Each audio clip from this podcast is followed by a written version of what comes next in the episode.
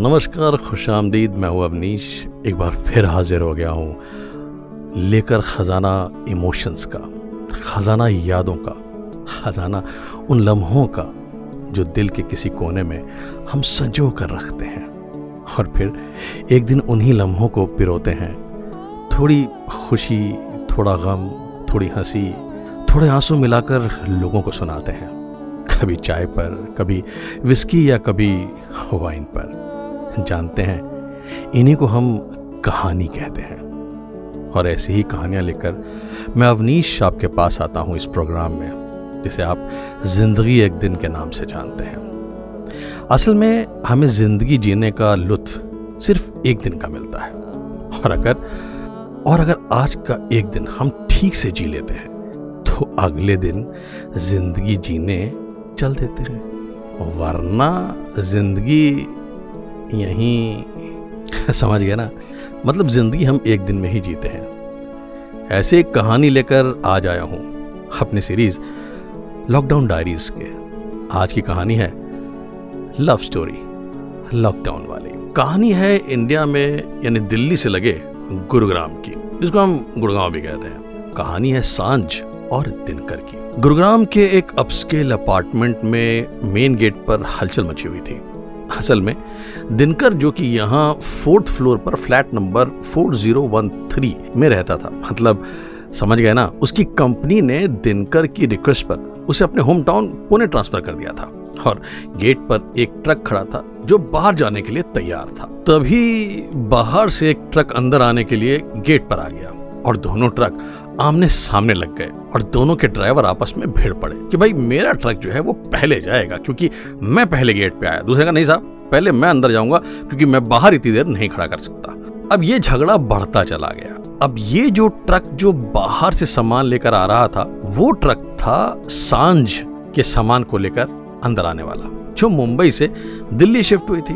और उनका सामान जाना था flat number four zero one two में।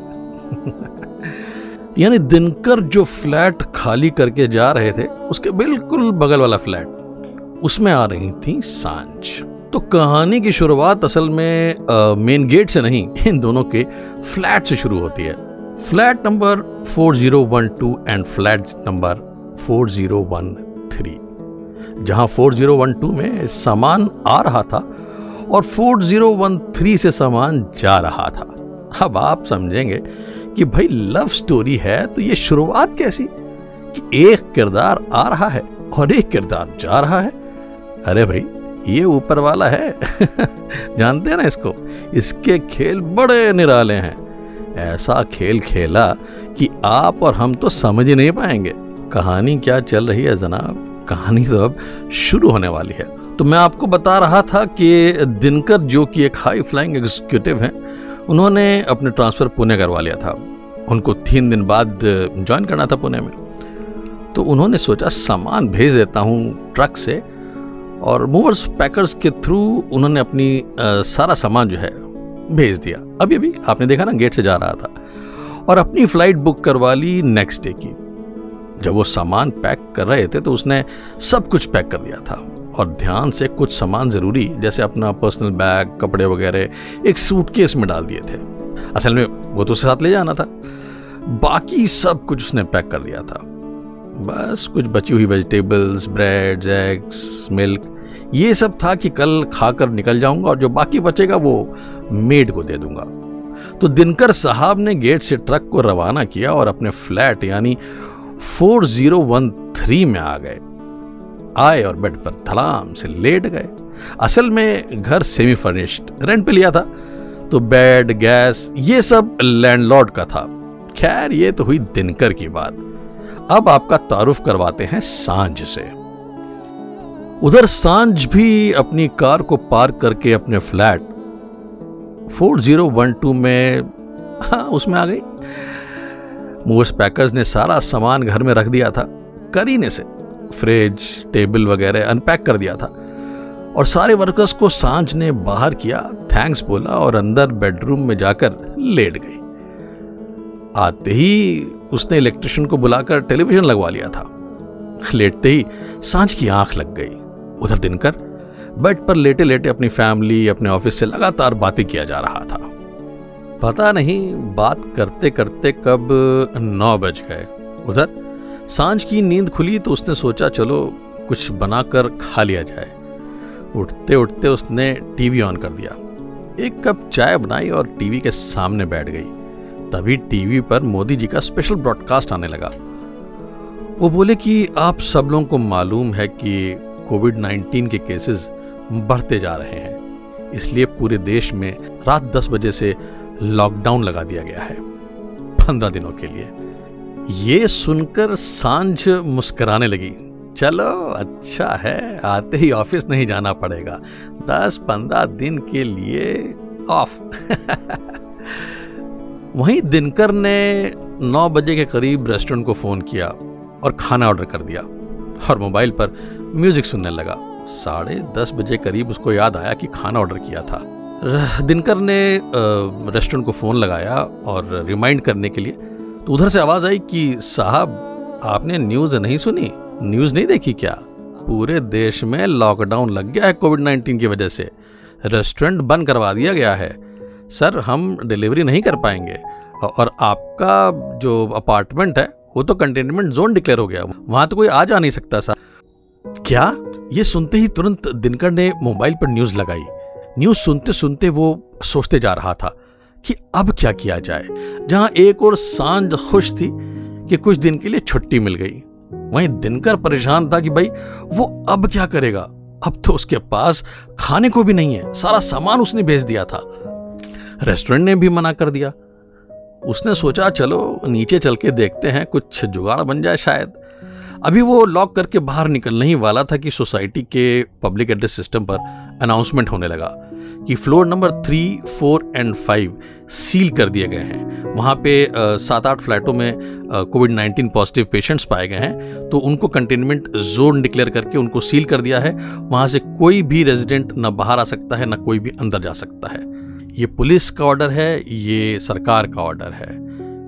This has been declared containment zone तो भैया, दिनकर बाबू ने तुरंत कदम वापस अपने घर के अंदर किए। और गुस्से में दरवाजे को इतनी तेज़ी से पटका कि दरवाजे का हैंडल उनके हाथ में रह गया और दरवाज़ा बंद हो गया। यानी कि अब वो अंदर से दरवाज़ा नहीं खोल सकते थे। और खींच गया दिनकर बाबू। उन्होंने तुरंत इंटरकॉम उठाया और सिक्योरिटी को फ़ोन लगाया और बोले कि, भाई मेन गेट का हमारा लॉक टूट गया है। किसी को भेज दो, खोल दे। गार्ड बोला, सर मेंटेनेंस वाले सब जा चुके हैं और आपका फ्लोर तो सील्ड है, सर। वहाँ ना कोई आ सकता है, ना कोई जा सकता है। ये सुनकर दिनकर को और गुस्सा आया। उसने गुस्से में इंटरकॉम की तार खींची और उसको भी पटक दिया और बड़बड़ाते हुए, गाली देते हुए वहीं अपनी बेड पर बैठ गया। भूख बहुत ज़ोर से लगी थी तो ब्रेड में मक्खन लगाया और खाने लगे। तभी ठक ठक की एक आवाज़ आई। दिनकर को लगा शायद कोई दरवाजे पर आ गया। गार्ड ने लगता है, सुन ली। पर हैंडल तो टूट गया था तो वो खोलते कैसे? वो चिल्लाए कौन है? पर कोई आवाज़ नहीं आई, कोई जवाब नहीं आया। लेकिन फिर ठक की आवाज़ आई। ध्यान से सुना तो बगल वाले फ्लैट से आ रही थी। दिनकर फिर चिल्लाया, अरे, कौन है? दीवार की दूसरी तरफ़ से एक बहुत सॉफ्ट सी, प्यारी सी आवाज़ आई। जी मैं आ, मैं साँझ। मैं आ, मैं दीवार पर पेंटिंग टांग रही थी। सॉरी आपको डिस्टर्ब हो रहा होगा। नहीं नहीं को, कोई बात नहीं। आ, मैं मैं दिवाकर। देखा आपने दोस्तों? दोनों को यहाँ पर मिलना था। यहाँ इंट्रो तो हो गया इनको। पर बीच में खड़ी थी दीवार। ना ये बाहर जा सकते थे जनाब, ना वो बाहर आ सकती थी। दिनकर ने अपना मोबाइल उठाया, जिस पर उसने काफ़ी देर से गाना लगाया हुआ था और अब न्यूज़ लगा रखी थी। उसने अपने पेरेंट्स को फ़ोन लगाया और, पापा पापा मैं दिनकर। हाँ बेटा पापा वो लॉकडाउन लग गया है और मेरा फ्लोर सील हो गया है। पता नहीं कल फ़्लाइट पकड़ भी पाऊँगा कि नहीं। कल बात करता हूँ वो अंकल है ना पुलिस में, उनसे आप लोग अपना ख्याल रखिएगा। मम्मा कैसी हैं? बेटा वो mummy, hello hello hello, papa, hello. अरे यार, बैटरी को भी अभी खत्म होना था क्या? चार्जिंग पर लगाता हूँ। कहाँ रखा चार्जर? अरे, हो यहाँ किचन में भी नहीं है। कहाँ रख दिया मैंने चार्जर यार? मतलब दिनकर भाई ने पूरे घर में ढूंढ मारा। पर फ़ोन का चार्जर कहीं नहीं मिला। तभी उन्हें याद आया कि जब वो ट्रक को गेट से बाहर करवा रहे थे तो चार्जर वहीं छूट गया था। दिनकर ने इंटरकॉम उठाया, पर वो तो टूट चुका था, गुस्से में वो उसको निकाल चुके थे। उन्हें ठीक करने की कोशिश की, पर वायरिंग वगैरह सब अलग हो चुकी थी। कोई फ़ायदा नहीं हुआ। दिनकर अपना माथा पकड़कर वहीं बैठ गया। वो बुरी तरह फंस गया था। वो कैसे पापा से बात करे? वो कह रहे थे मम्मी की तबीयत दिनकर असल में घबरा गया था। उसकी समझ में कुछ भी नहीं आ रहा था कि किस तरह, कैसे वो किससे मदद मांगे। उसने सोचा, अगर दरवाज़ा खुल जाता तो मास्क लगाकर कोई हेल्प ले आता। किसी पड़ोसी से भी कुछ, पर अब क्या? तभी उसको साँझ का ख्याल आया। वो तुरंत उस कॉमन दीवार की तरफ़ गया और उस पर ठक ठक करने लगा। पर उधर से कोई आवाज़ नहीं आई। पहले तो दिनकर ने सोचा कि सो गई होगी, पर उसे हेल्प चाहिए थी, और वो बहुत ज़ोर ज़ोर से दीवार पर ठक ठक करने लगा। उधर से आवाज़ आई, हेलो, मिस्टर, प्लीज़ ठोकना बंद करिए, बहुत डिस्टरबेंस हो रहा है। ये कोई टाइम है कील ठोकने का? ओह अच्छा आप बदला ले रहे हैं। सॉरी, बोल तो दिया था। फिर भी आप बड़े बदतमीज इंसान हैं आप। एक सांस में साँझ बोले जा रही थी। दिनकर भी चिल्ला पड़ा। बोला अरे मैडम मुझे भी कोई शौक नहीं है। मुझे भी कोई शौक नहीं है इतनी रात में ठक ठक करने का। वो तो मजबूरी है। साँझ तुरंत बोली अरे ऐसी क्या मजबूरी? जो सुबह तक नहीं रुक सकते थे कील ठोकने के लिए? दिनकर बोला अरे आ, वही तो बता रहा हूँ। कील नहीं ठोक रहा था। ठक ठक करके आपको बुला रहा था हेल्प के लिए। हेल्प? ऐसे कौन हेल्प माँगता है? इंटरकॉम मिला लेते। हे लिसन लिसन साँझ। यही नाम बताया था ना आपने? वो इंटरकॉम गुस्से में तोड़ दिया मैंने। मेरे मोबाइल के बैटरी भी ख़त्म हो गई है। वो चार्जर नीचे रह गया था। कोई सिक्योरिटी वाला आने को तैयार नहीं है। अरे तो मास्क लगाकर आप चले जाइए। आई एम श्योर इस वक्त रात में आपको कोई नहीं रोकेगा। नहीं वो पॉसिबल नहीं है। क्यों? डरते हैं आप। नहीं नहीं, वो जब गुस्सा आया था ना तो दरवाजे को बहुत ज़ोर से धक्का दिया था तो उसका हैंडल टूटकर मेरे हाथ में आ गया था। अब मैं अंदर से खोल नहीं सकता। ये सुनकर साँझ बहुत कस के हंस पड़ी। बोली अच्छा वो जो दस, साढ़े दस बजे भूकंप आया था वो आप ही थे। मैं तो डर गई थी। साँझ हँसते जा रही थी। साथ में दिनकर को भी हँसी आ गई। दोनों ज़ोर ज़ोर से हंसने लगे। तो जनाब जैसे ही दोनों की हँसी थोड़ा हल्की हुई दिनकर ने बताया कि वो आ, शिफ्ट हो रहा है। कल उसे फ़्लाइट कैच करनी है पर लॉकडाउन लग गया। दिनकर बोला साँझ आप मेरी एक हेल्प करेंगी?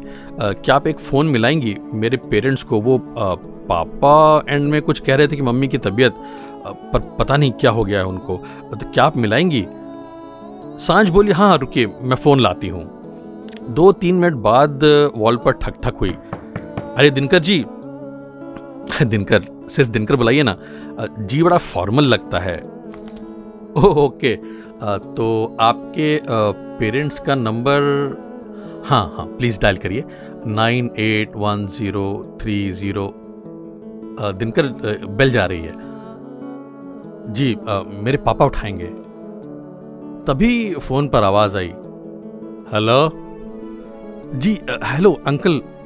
कौन? मैं आ, मैं साँझ। साँझ कौन? वो दिनकर की ओहो, दिनकर की फ्रेंड हाँ बेटा, कैसे हो आप? दिनकर तो अभी वहीं गुरुग्राम में।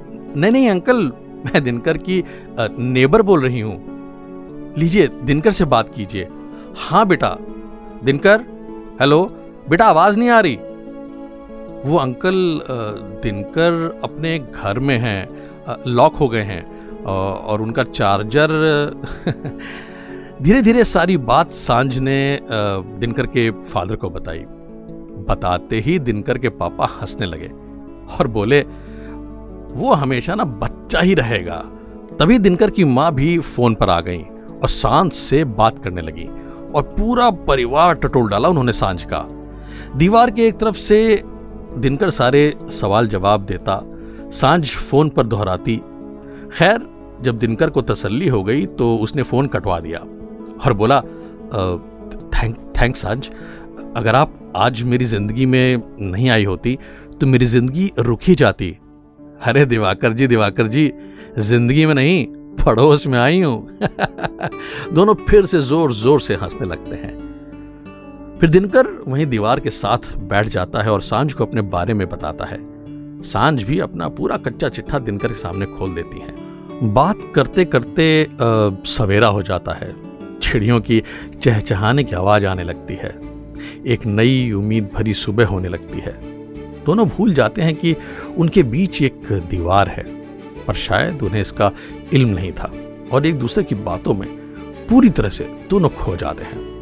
अब शायद साँझ को सुबह मिल गई थी और दिनकर जब निकलना ही नहीं चाहता था। उसे लग रहा था कि ये लॉकडाउन शायद उसकी ज़िंदगी में साँझ सी मधोशी ले आएगा।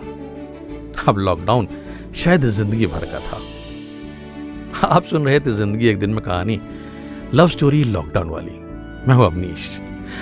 आज के लिए बस इतना ही। अपना ख्याल रखिएगा और मुझे दुआ में हमेशा याद रखिएगा दोस्तों।